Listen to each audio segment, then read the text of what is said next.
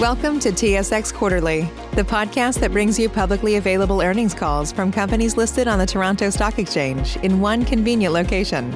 Gone are the days of looking through confusing websites. You'll find the important information right here. Enjoy the call.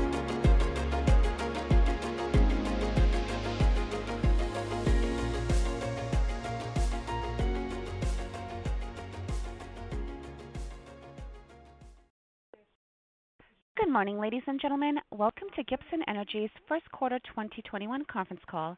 Please be advised that this call is being recorded. I would now like to turn the meeting over to Mr. Mark Chyc-Cies, Vice President, Strategy, Planning, and Investor Relations. Mr. Chyc-Cies, please go ahead. Thank you, operator. Good morning, and thank you for joining us on this conference call discussing our first quarter 2021 operational and financial results. On the call this morning from Gibson Energy are Steve Spaulding, President and Chief Executive Officer, and Sean Brown, Chief Financial Officer. Listeners are reminded that today's call refers to non-GAAP measures and forward-looking information. Descriptions and qualifications of such measures and information are set out in our continuous disclosure documents available on SEDAR. Now, I'd like to turn the call over to Steve. Thanks, Mark. Good morning, everyone, and thank you for joining us today.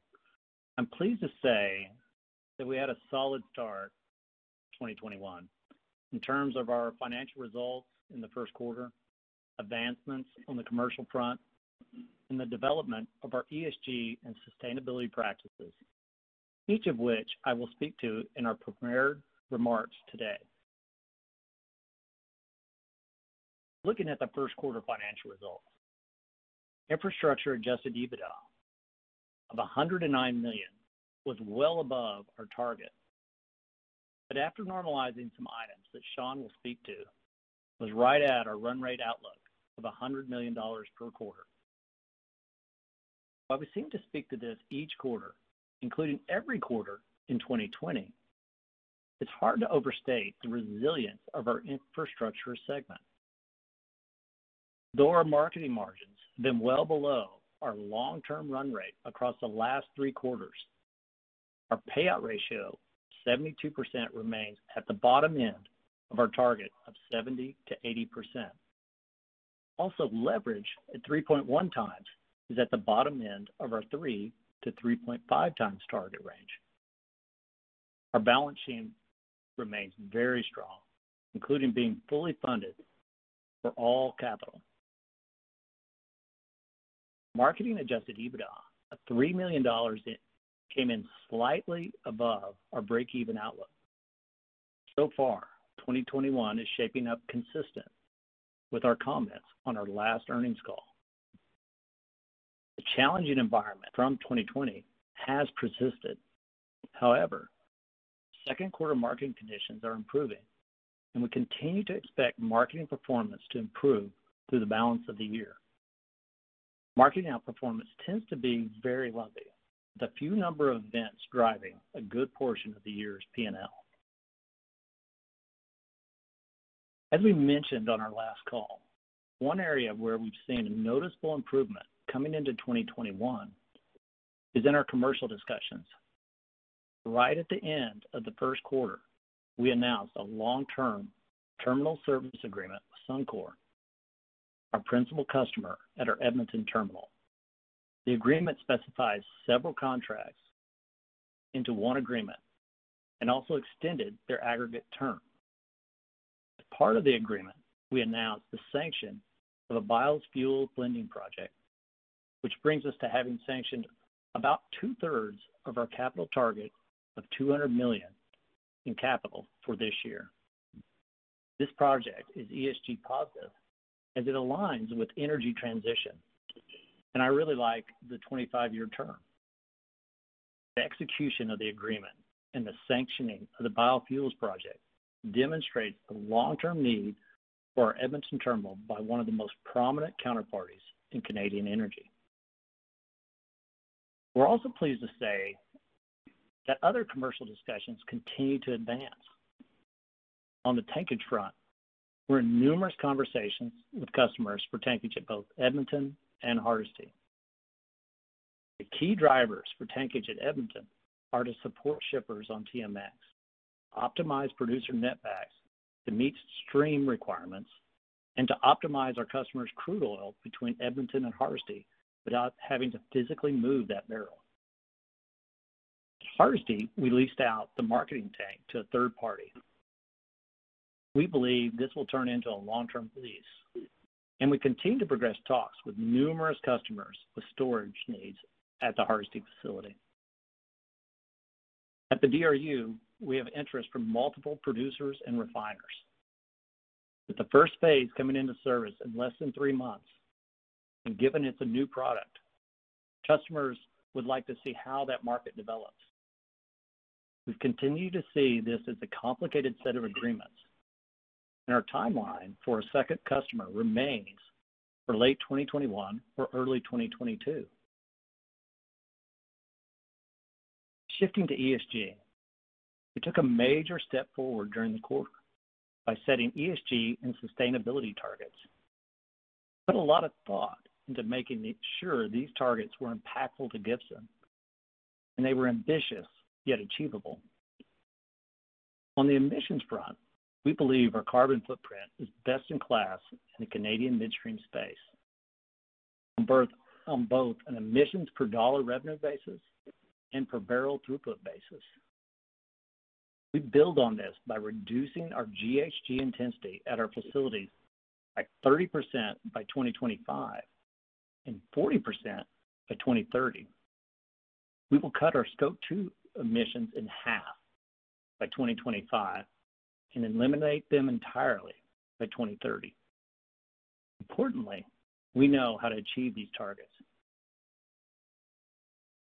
Diversity and inclusion is a major focus at Gibson. Today, our board is one-third women.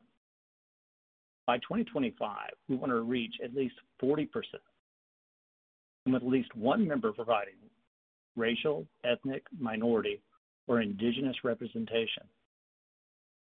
Women already comprise 37% of the workforce and 30% of management. Our target is for women to comprise 43%-45% of the workforce by 2030, with a milestone of 40%-42% by 2025.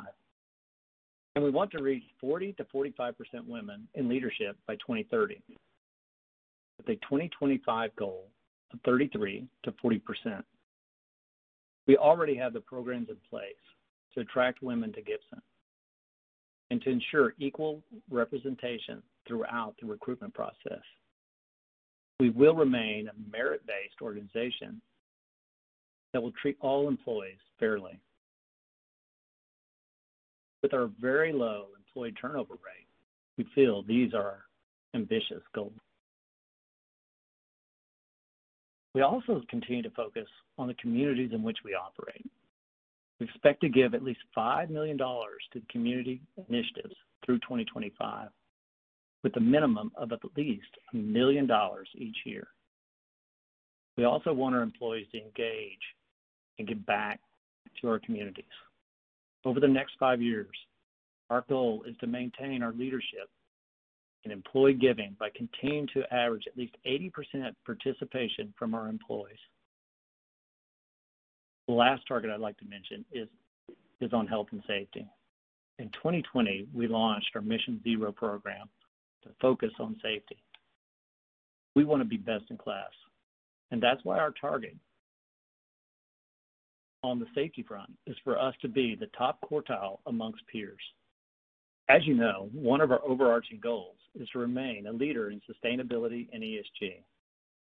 On the back of our targets announcement, MSCI increased the rating to AA, which would be the highest rating among any of our North American peers. And Looking across the broader suite of rating agencies, we are the leader relative to all peers in our industry. Sean will speak to this in greater detail, but a couple of weeks ago, we became the first public energy company in North America to transition our principal credit facility to a sustainability-linked structure. By integrating our credit facility and capital structure with our ESG targets, This demonstrates a clear commitment to achieving these goals. We believe our progress on ESG and sustainability demonstrates our ability to deliver a meaningful way when we make something a strategic priority.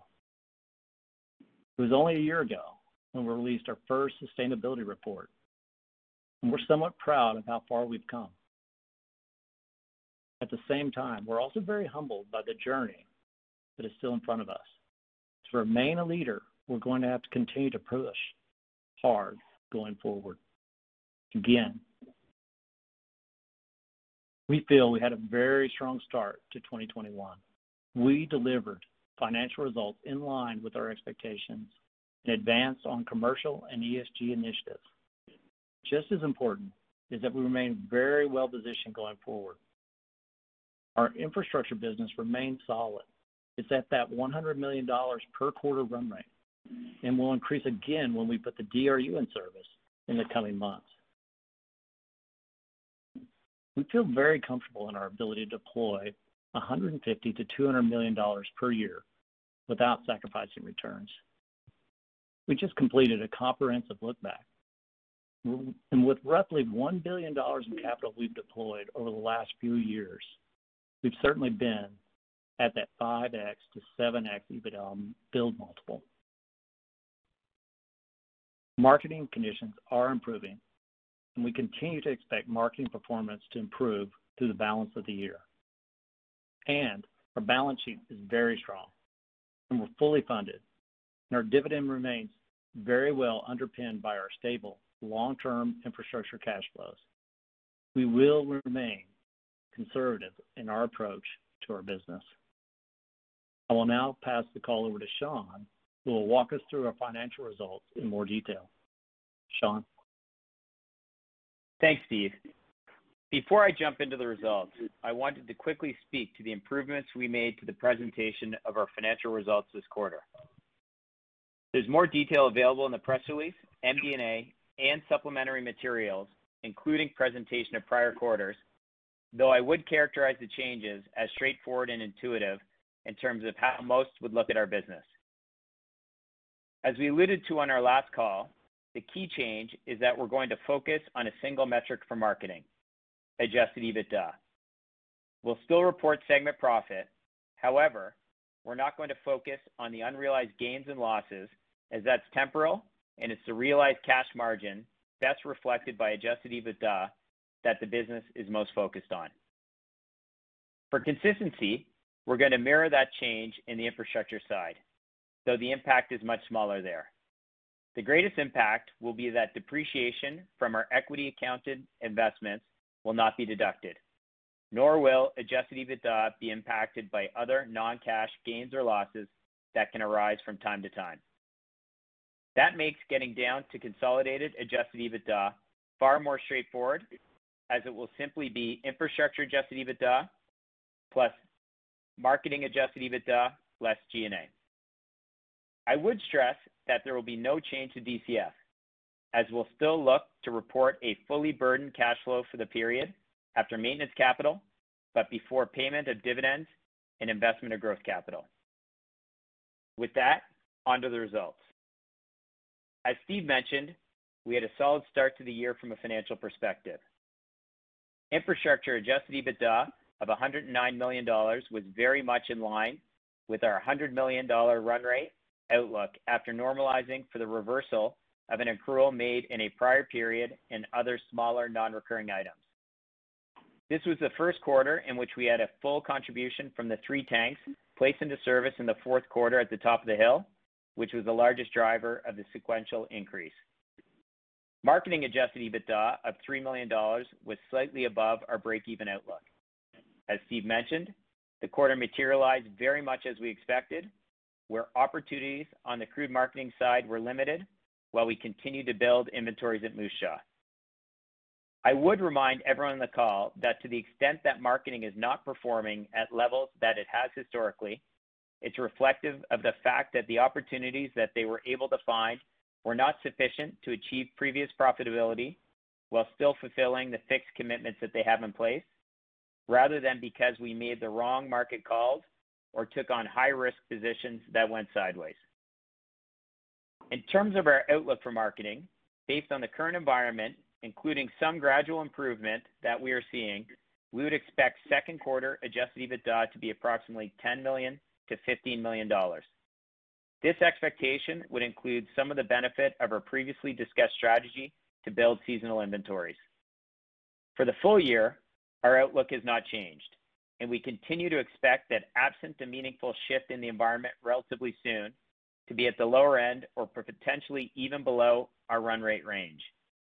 As we've always said, we could certainly see a couple of events that get us comfortably back into that range quite quickly, and that's certainly what history has shown us. And that's fine, as we don't rely on marketing to deliver our strategy. Finishing up the discussion of the results, let me quickly work down to distributable cash flow. Interest costs were 13 million dollars relative to 15 million dollars in the first quarter of 2020. Refinancing our debt over the past 18 months has been a major focus. In total, reducing our run rate interest cost by nearly 25 million dollars per year and leaving Gibson with, by far, the lowest weighted average coupon within our Canadian mid-size peer group at just over 3%, while at the same time having the second longest weighted average tenor. Replacement capital of 2 million dollars in 2021 was below the 6 million dollars in the first quarter of 2020, though we'd very much expect to be in the 25 million-30 million dollar range for the full year, especially given some work was deferred last year due to the onset of COVID. Taxes of 9 million dollars this quarter were slightly below the first quarter of 2020, in part due to lower marketing earnings. Also, lease payments were slightly lower in the current quarter relative to the first quarter of last year as we continue to actively reduce the number of leased rail cars in our marketing segment.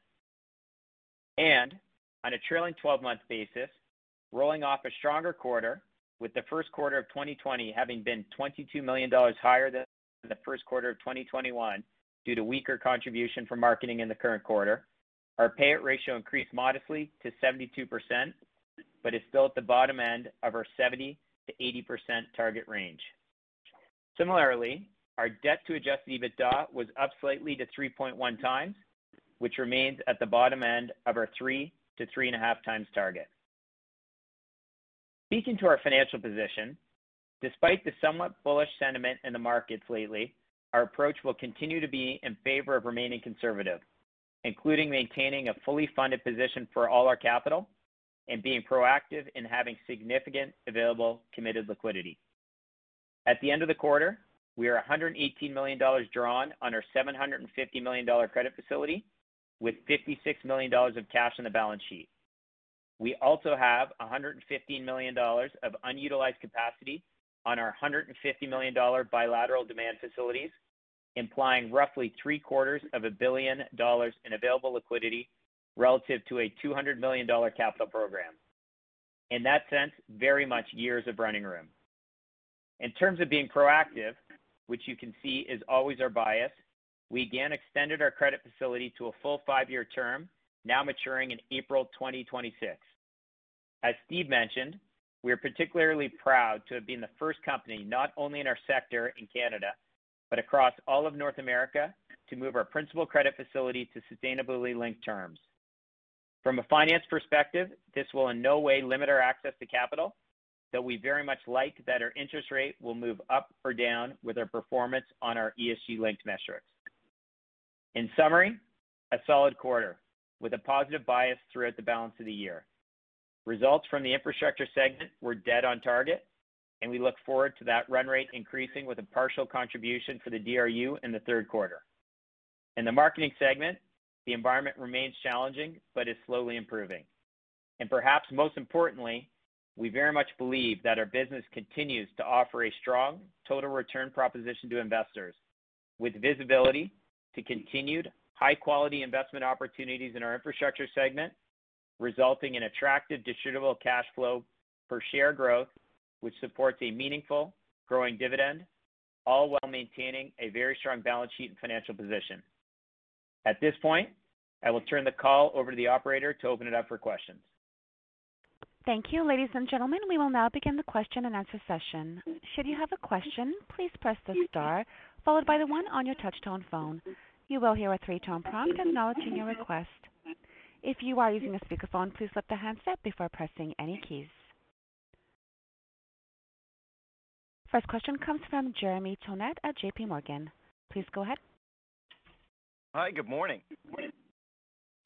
Good morning, Jeremy. It seems like uh, Gibson's has been quite active on the ESG front, as you noted there. Just wondering if you could uh, update us, I guess, what um, feedback you've gotten in the marketplace, and has this kind of enhanced investor conversations or brought new investor interest into the story? Sean, why don't you take that? Yep, absolutely. Thanks for that, Jeremy. Yeah, no, I would say for sure. I mean, the ESG is certainly a journey uh, for all of us. Um, you know, and quite a bit of progress this last quarter with us uh, announcing our ESG targets and then announcing on the back of that um, our sustainability-linked loan tied to those targets. Um so certainly we have. I think the feedback we've gotten is very positive on the ESG progress we've made. Um, you know, you see that um, you know, through investor meetings, but also through third-party rating agencies. Um, you know, from an incremental capital perspective, uh, you know, we certainly have seen some momentum there. But again, I'd say it's early days in the ESG journey, certainly. So, you know, all in all, I'd say very positive. Uh, the momentum we have on the ESG side, I think we've demonstrated that we are a leader, and we've got a commitment to being a leader, and we are seeing that momentum in investor discussions. That's helpful. Thanks. Um, and just wanted to pick up on the biofuel side of things, the new announcement there. And just wondering if you could frame for us how deep this opportunity set could be in your mind, or how big is the addressable market that Gibson could serve? Well, Jeremy, that specific um, opportunity is with Suncor at our Edmonton terminal. And so I think we made in that announcement, you know, Uh, when we did the terminal services agreement with Suncor, uh, in it is a mechanism to spend uh, up to over 300 million dollars on projects, um, terminaling projects for Suncor over the next couple of years. So specific to that, and then we're actually starting to really look across our assets and see how Uh, and if there are opportunities for that uh, at our assets like Moose Jaw uh, and other assets. Where can we get involved in the renewable market? But I would say we're in the very early stages, Jeremy, on that. Got it. Got it. That makes sense.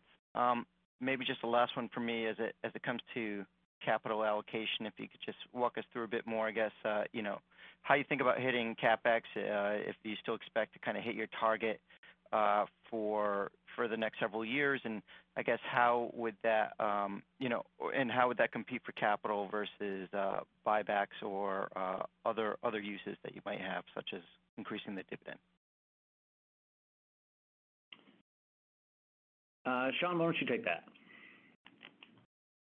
Yep. No, absolutely. I mean, we have been out, Jeremy. You know, as you know, we've got a 200 million dollar capital target Um, this year. With the sanction of the Suncor project this quarter, you know, roughly, you know, two-thirds or so of that is now fully sanctioned. Um, you know, we still remain confident in our ability to get up and around that 200 this year. You know, I think in Steve's prepared remarks, either this call or last, you know, we still remain confident in our ability, you know, even beyond this year and that sort of 150 million-200 million dollars per year, Um, you know, as we sit here today. You know, from a capital allocation perspective, really nothing has changed. Um, you know, to the extent that we continue to generate high-quality projects that we've shown that we've an ability to do so So think of those being, you know, very similar to the Suncor project, uh, long-term contracts with investment-grade counterparties at very attractive returns. Uh, that is absolutely gonna be our priority from a capital allocation um, perspective. To the extent that we have excess cash flow, um, you know, that certainly would be the case, you know, if we're spending that 150 to 200 in future years, then it really depends on the source of that excess cash flow. You know, if the excess cash flow is predominantly from our infrastructure business, so think ratable cash flows over time, uh, given the contractual nature of the projects backstopping that, then we will continue to favor modest dividend growth over time. To the extent that it's predominantly from our marketing business, then we would bias share buybacks. Steve, anything you wanna add on the future capital side or? Um, you know, I think we're gonna talk. Uh, we should get a couple of questions really uh, about um, how our projects are going at, you know, potential growth at Edmonton Terminal, uh, the DRU. You know, those talks continue at Edmonton. You know, those talks continue uh, very consistent to our last call uh, as far as progressing with counterparties uh, to build out our footprint there at Edmonton. Very positive there. Feel comfortable um, that we will be able to build out our footprint over the next couple of years at Edmonton. On the DRU front, really exactly like our last call. Um, You know, progressing forward, the project itself is again on budget and on schedule, really for, you know, sometime during July startup.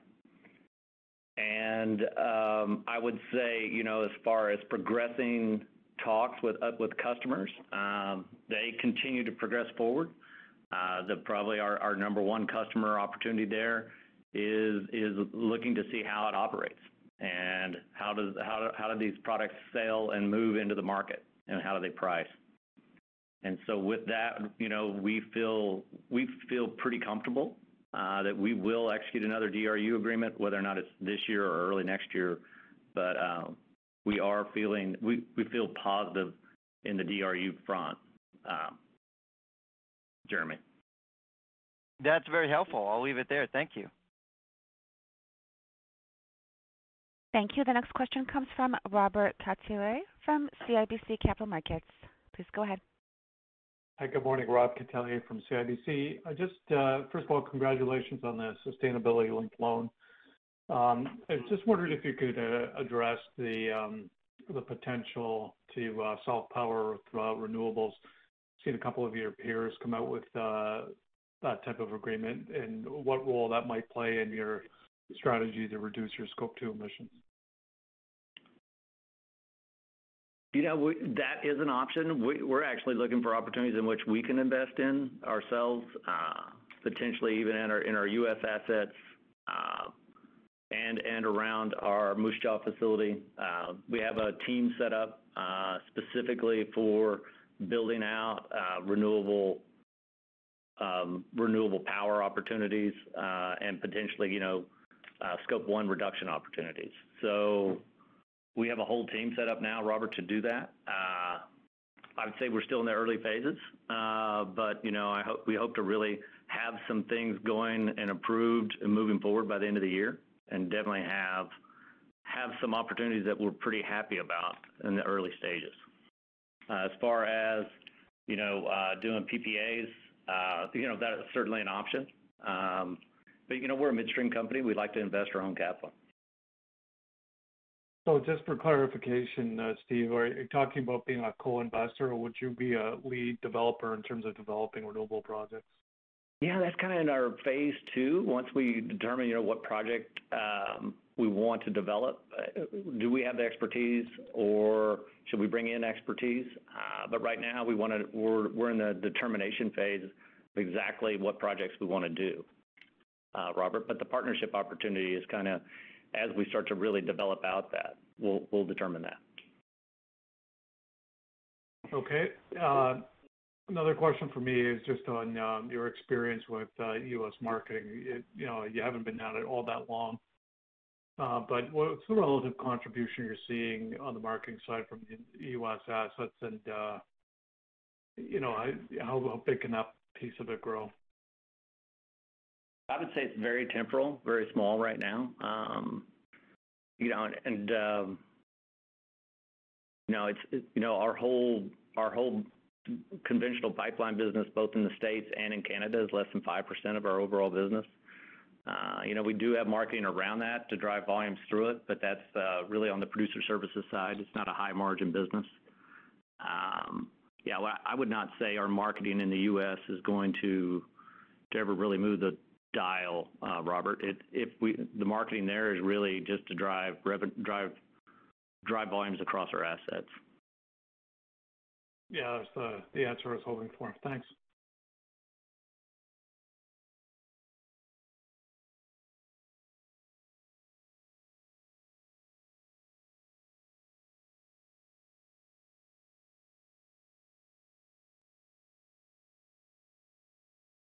The next question comes from Ben Pham at BMO. Please go ahead. Hi. Thanks. Good morning. My first question is on uh, the quarter on uh, uh, infrastructure. You mentioned you hit your your run rate on on EBITDA. Can you can you comment on the the volume sensitive assets that you own? Are the volumes back to pre-COVID or to your initial expectations? I would say, you know, our U.S. assets, they're probably, uh, you know, above our pre-COVID uh, in the U.S. I would say our Canadian uh, conventional pipeline assets are still down probably 30%. And last quarter was really a record quarter for Hardisty as far as moving barrels through Hardisty. A lot of that is, you know, with the additional tankage that went in service in the fourth quarter. So I'll see some of that bump Um, and the beat really, you know, the small beat in infrastructure really came from uh, record volumes at Hardisty. Okay, great. And uh, I know a couple of questions on uh, energy transition, and you had a paragraph on that in your package as well. My question, I'm curious, you mentioned you're looking at Uh, renewables um, early stage, and you've done a good job of diversifying outside of uh, tankage such as the biofuels and DRU. Uh, what are your thoughts now? Like, how broad do you think you can go here? I mean, is there a carbon pipeline storage opportunity for you? Can you move up the stream more in biofuels, like actually get into the facility itself rather than supporting it? Like, what are energy transition opportunities you're looking at right now? Well, we're gonna try to always focus on, you know, in and around our assets, uh, and leverage our existing assets. Um, but I would say, you know, just renewable opportunities would be probably number one, potentially with solar uh, opportunities in Saskatchewan and around our Wink terminal.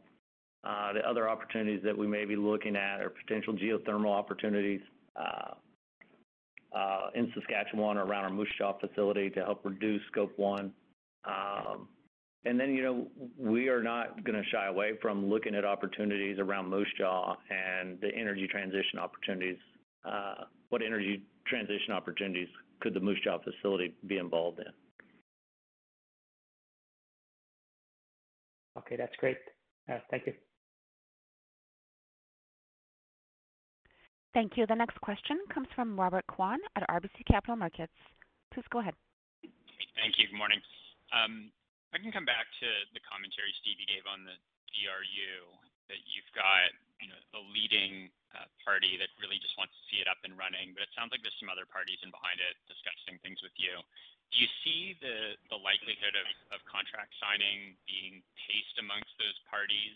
Um, you know, would the first party take down all of the next phase? Or is there some tension here about, you know, who's gonna be able to come in first for you? You know, I would say there's two leading parties, potentially three leading parties. Uh, you know, they're looking for that entire value chain there. Um, the big U.S. Gulf Coast refiners, um, they're certainly interested in what this neat bitumen looks like. Uh, and so with that, um, getting the DRU up and running and getting that neat bitumen in for them to run it is gonna be important to finding out what the value is for those refineries. Uh, That, you know, really across really the whole Gulf Coast, there's numerous, you know, the large refiners there are very interested in what this neat bitumen will look like when they try to when they bring it into their facilities and run it versus dilbit. 'Cause, you know, you take out that 30%-40% condensate, and it really has a lot more value to them uh, in how they blend it into their refinery runs. So, are you comfortable or just the size that they're looking at, do you think you can accommodate, you know, all these potential customers at the same time? Well, yeah. I mean, you know, it was built to expand up to 250,000 barrels a day. Um, and the reason, the only reason we limit to 250,000 barrels a day is that's what the, you know, the the three unit trains can move out in one day, is is about 250,000 of neat feed, of, of gross feed. So we can move out a little over 200,000 barrels a day of neat bitumen. So that kind of limits us to that 250,000 barrels a day kind of threshold. We can obviously expand the DRU and with further expansions of um, the unit train facility. Um, probably when I think of the DRU, we are now currently looking at potentially what does it look like to build a 100,000 barrel DRU versus a 50? Because we think there's significant savings on the capital front if we can build a 100,000 barrel a day unit versus a 50. Uh, you know, of course, you have to have the customer to do that. Right. Okay. Um, if I can just turn to the marketing guidance and specifically Moose Jaw. Um, how is any recovery there factoring into your thoughts on how the year is shaping up, and specifically the economically sensitive parts of the business, the cyclical products, as well as roofing flux, just given what we're seeing on housing starts? Well, it was certainly good to not saying, uh, given a forecast of at or near zero. So we're pretty excited about that. So we think we've kind of turned the corner now uh, on that $10 million-$15 million. Um, I would say roofing flux is red hot right now because it's kind of part of the building industry in the, you know, across North America. And so roofing flux margins are really as high as, um, you know, as high as we've seen. Uh, generally, roofing flux doesn't trade as a premium as road asphalt. And, you know, the road asphalt season has just really kind of started up. Um, I know in the States, you know, the infrastructure project, the infrastructure spending, you know, that Biden has moved forward with, uh, some of that does include kind of repaving, you know, federal highways, and that would definitely be a boost to the asphalt business, um, and asphalt margins across North America.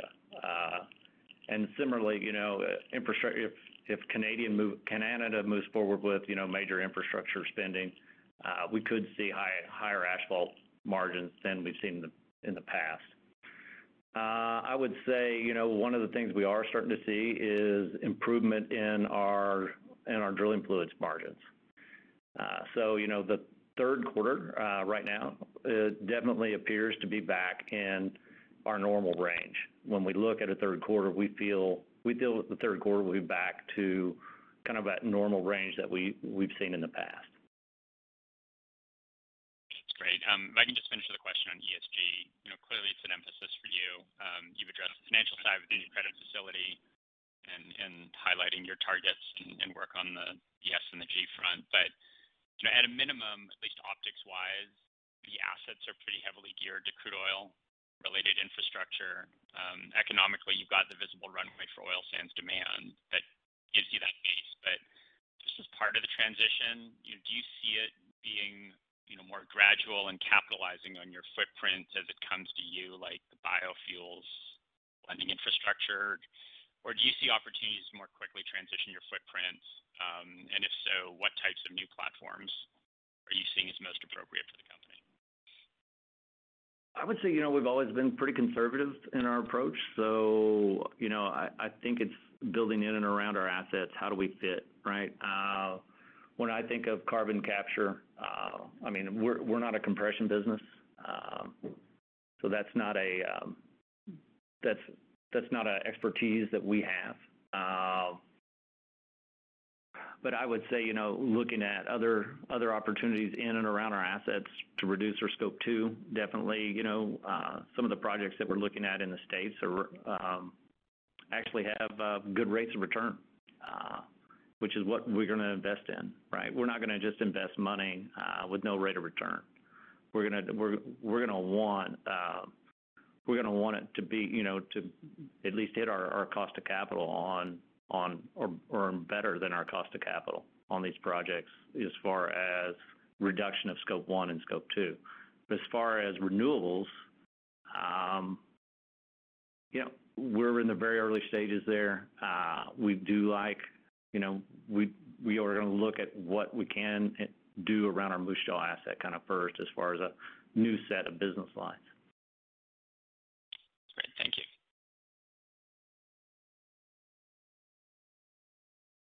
The next question comes from Linda Ezergailis at TD Securities. Please go ahead. Thank you. Um, I don't want to belabor the point uh, too much, but further to Robert's question around any ways to kind of accelerate, I'm wondering if uh, tuck-in acquisitions might be an opportunity to both um, bring potential skills uh, in-house as it relates to your renewable and ESG and energy transition investments um, in a very and a slightly accelerated way to Uh, also um, you know migrate from uh, development to actual uh, execution in the later stages. What are the thoughts around the possibilities around that?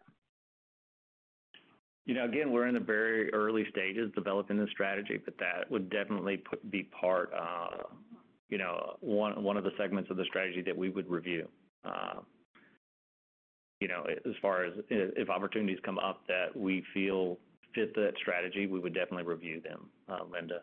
Um, yeah, I, you know, we've always been a little leery of M&A, uh, but you know, when you can do something that actually kind of step changes you as far as your organizational capability, uh, you know, we can see a strategy around that. Thank you. And um, you know, with all the change going on in the industry, I'm just wondering how we might think of any sort of uh, structural changes potentially um, in the industry that might shift the run rate of uh, marketing contributions over time, either up or down, as it relates to the uh, you know, I guess, growing supply of biofuels over time versus maybe even narrowing some locational differentials if your DRU expands significantly, for example. You know, years ago when we laid out that 60-80, and then, you know, we were performing at much higher rates, uh, when the markets got dislocated, uh, we always said, Linda, that really these were temporal and think of 60-80 as our long-term run rate. Uh, and I think we're still in that boat. Now obviously there are things that do impact it. You know, as far as feedstock pricing to Moose Jaw, Uh, the WCS to WTI has an impact on that. So if that margin widens or narrows, that increases or decreases the feedstock price to Moose Jaw. Um, that's probably one of the bigger levers. Um, you know, and then obviously structural changes, that's probably the one major long-term structural change uh, that impacts it, uh, our business. Uh, again, that floats anywhere from $8 to $24, uh, depending on the time of the year and what's going on with uh, the reliability of the pipelines leaving the basin. Hey, Steve, just to clarify, I think you had said 60 to 80 there. Yeah. Um, so just want oh, to clarify. Oh, I meant 80-120. I'm sorry. Yep. Yep. Sorry, I just wanted to make sure we clarified that. Uh, thank you. And um maybe another just follow-up question. I'm wondering if um, we're hearing that there's some, you know, supply chain disruptions, some bigger than others, um, and that there's inflationary pressures coming. I'm wondering how you're thinking about or whether you're starting to see that in your capital budgets or operating budgets and how that might be mitigated by your cost savings. Uh, there's some few puts and takes, including kind of how your cost structure might shift a little bit as you reopen uh, into a new normal eventually this year. You know, that's a great question, Linda. Um, you know, steel is probably the main thing that would impact that, uh, steel price. Um, you know, I don't know that labor um, in Canada is on a major ramp up, but I think um, steel prices would probably be the biggest issue.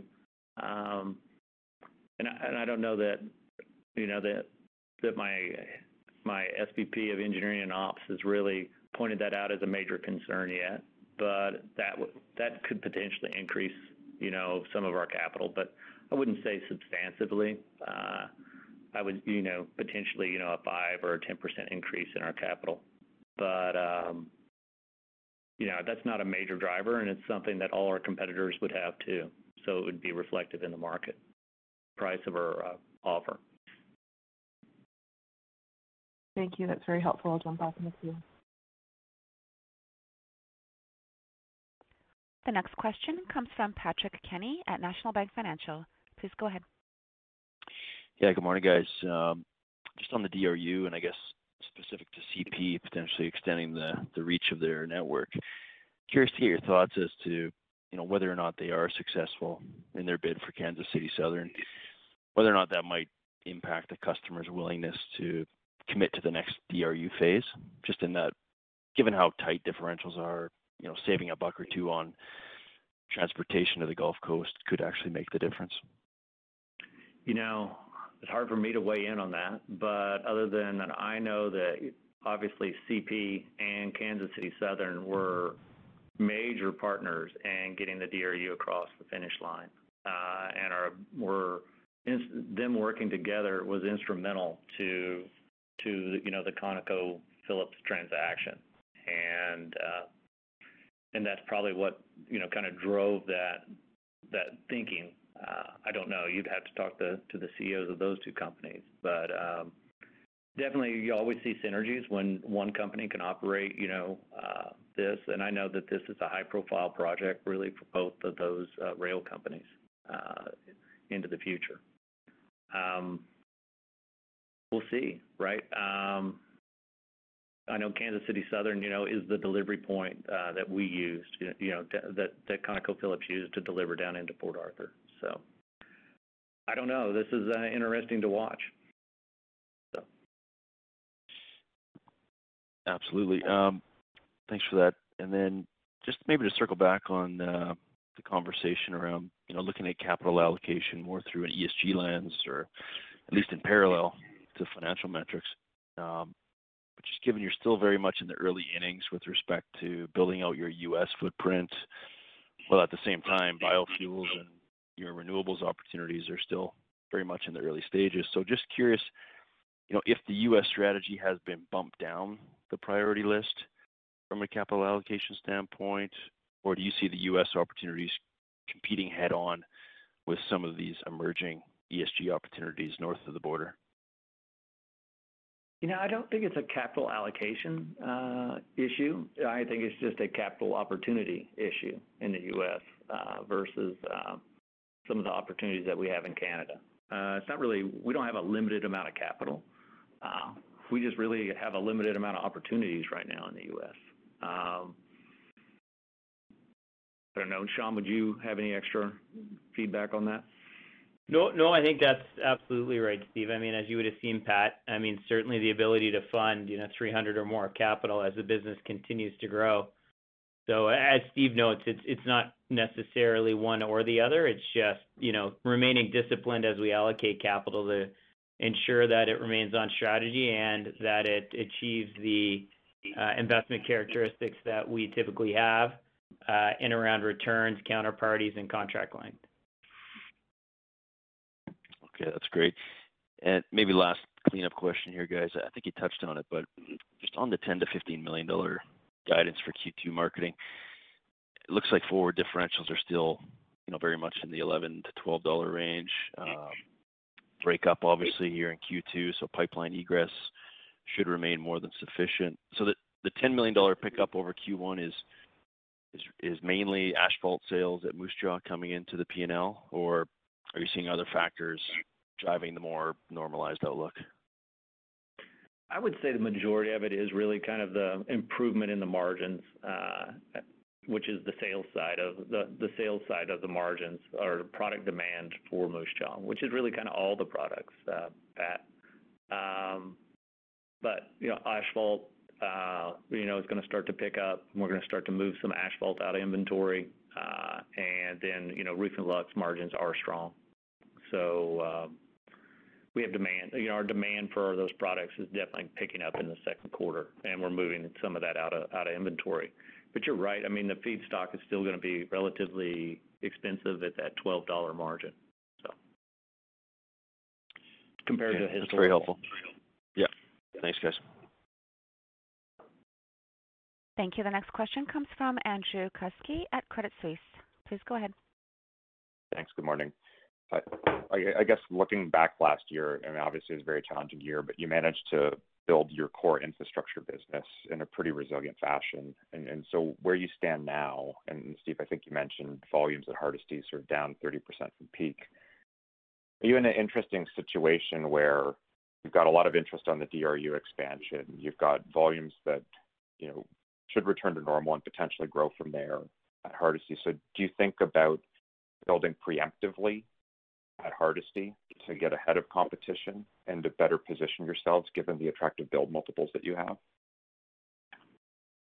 Um, no. That I mean, we've never did the Field of Dreams there in Hardisty. Uh, so we really wanna have a customer uh, if we're gonna build uh, a tank. We did build a tank for our marketing organization, uh, you know, because they, you know, our marketing organization uh, felt they needed a tank to really maximize their opportunities. Uh, we we subsequently, after we placed in service, uh, did find a a really a core infrastructure a core producer in Canada wanted that tank, and so we did move it over to that core producer. We believe that'll become a long-term agreement. I would say maybe we felt it like 25%. We lost maybe 25% of the volume at at Hardisty for one month, and then it bounced right back. And most of the quarter, we moved 1.1 million barrels a day across the facility, which is almost 100,000 barrels a day higher than, you know, any really previous quarter. Uh, so we're starting to see, you know, a lot of volume move across it, and that's with limited rail movement out on HURC. Seeing a lot of activity across our terminal. But I do not see us building spec tanks at Hardisty. Uh, we definitely have the ability to be extremely capital efficient in building uh, another 1.5 million barrels of tankage at Hardisty, um, which is building out the rest of our top of the hill project. Um and so, you know, as I've explained many times, uh, you know, we always say that 5x-7x multiple Uh, on building these uh, tankage. Uh but when we're building out the final phases of these um, platforms, uh, we can be very competitive on a per barrel basis. So we feel that if tankage needs to be built, it would be difficult really for any of the other operators to build that tankage as cost effective as we can. That's very helpful and a great clarification. And then you mentioned about renewable potential at Moose Jaw, but do you see any kind of renewable potential, in particular solar at Hardisty and perhaps at the infield at HURC? You know, you always wanna put it in the very best sun, right? The, You know, our best fund, our best spot as far as where we own property in Canada, uh, our best spot is um, Moose Jaw. And you know, kind of in the plains of Saskatchewan there. You know, but to put it in perspective, um, it's you know, it's in the top 90-something% percent of Canada, right, uh, as far as solar goes. But if you compare that to Wink, it's only produces, it's only 75% of the solar power that's available at Wink. So, um, we'll look. We're definitely gonna look at solar opportunities. Uh, um, Potentially, uh, there at Moose Jaw, there might be a geothermal opportunity that may be better than a solar opportunity for us. Yeah, that's very helpful. Thank you. Thank you. There are no further questions. I would now like to hand the call back to Mark. Thank you for joining us uh, for our 2021 first quarter conference call. Again, uh, I'd like to note that we have made certain information available on our website, gibsonenergy.com. If you have any further questions, please do reach out to us at investor.relations@gibsonenergy.com. Lastly, I'd like to also remind everyone that we will be holding our virtual annual general meeting later today at 10 A.M. Mountain Time. Details are also available on our website, and participants are encouraged to register for the live audio broadcast at least 10 minutes prior to the presentation start time. Hope you're able to join us. So thanks for joining our call, and thank you for your continued support of Gibson Energy. Have a great day. Bye. Ladies and gentlemen, This concludes your conference call for today. We thank you for participating, and we ask that you please disconnect your lines.